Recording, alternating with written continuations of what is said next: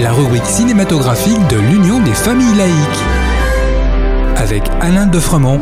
Bonjour et bienvenue à l'écoute de Laïkino, la chronique cinématographique de l'UFAL. Bonjour Alain. Bonjour à tous. Aujourd'hui, tu voudrais aborder le thème de l'homosexualité au cinéma. Les films abordant ce thème sont beaucoup plus nombreux qu'on ne le croit. Simplement, c'est la prééminence de l'homosexualité dans le thème du film, les aspects plus ou moins explicites qui ont considérablement évolué depuis quelques années. D'ailleurs, à ce sujet, le livre de Didier Roth-Bettoni, L'homosexualité au cinéma, est indispensable pour avoir un tour d'horizon qui ne se limite pas au cinéma LGBT, mais qui englobe de grands films parlant d'homosexualité. Je citerai Mort à Venise, Le secret de Brokeback Mountain, L'homme blessé, ainsi que des genres euh, différents allant de la comédie franchouillarde à la cage aux folles, au genre purement érotique comme L'inconnu du lac, ou alors à la formidable comédie musicale de Christophe Honoré, Les chansons d'amour, ou encore sur l'homoparentalité comme les autres, jusqu'au film militant, Hugo et Théo dans le même bateau. Cependant, des films assez anciens y faisait déjà référence. Oui, souvenons-nous du film de Joseph Mankiewicz en 1959, Soudain l'été dernier, The Servant réalisé par Joseph Lozay en 1963, Des amitiés particulières de Jean Delannoy en 1964, ou encore le Music Lovers de Ken Russell en 1970. Et bien sûr, les films de Pier Paolo Pasolini dans les années 70.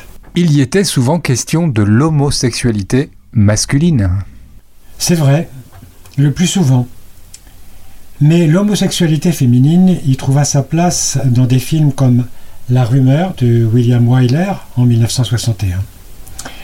Plus récemment, la réalisatrice Cécile Siama lui a donné ses lettres de noblesse avec notamment La naissance des pieuvres et le plus récent et splendide portrait de la jeune fille en feu.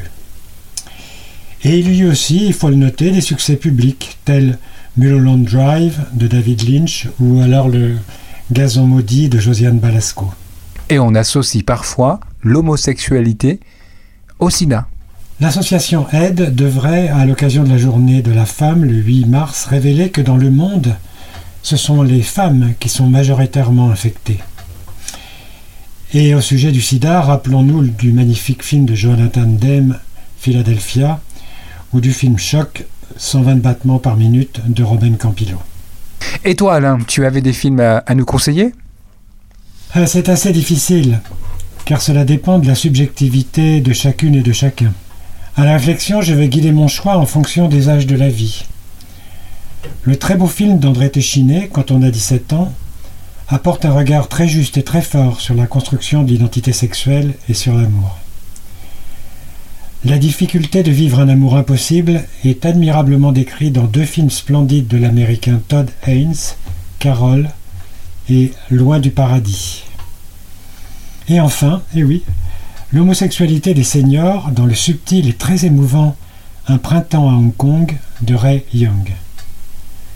On peut citer aussi les films du réalisateur Xavier Dolan, le Canadien, ou ceux du français François Ozon qui apportent chacun un éclairage intéressant. Très récemment est sorti un film autrichien, Great Freedom, film très noir, très dur, sur le paragraphe 175 du Code civil allemand qui, décrété en 1872, a criminalisé les homosexuels pendant 123 ans, mettant en lumière la continuité entre nazisme et post-nazisme. Merci Alain et à bientôt en attendant de nous retrouver, vous pouvez retrouver nos émissions de balado diffusion sur laicidad.ufal.org ainsi que sur notre site ufal.org. Pensez aussi que nos activités ne sont possibles que grâce à vos dons et à vos adhésions. A bientôt pour un prochain rendez-vous de Laïkino. C'était Laïkino, la rubrique cinématographique de l'Union des familles laïques.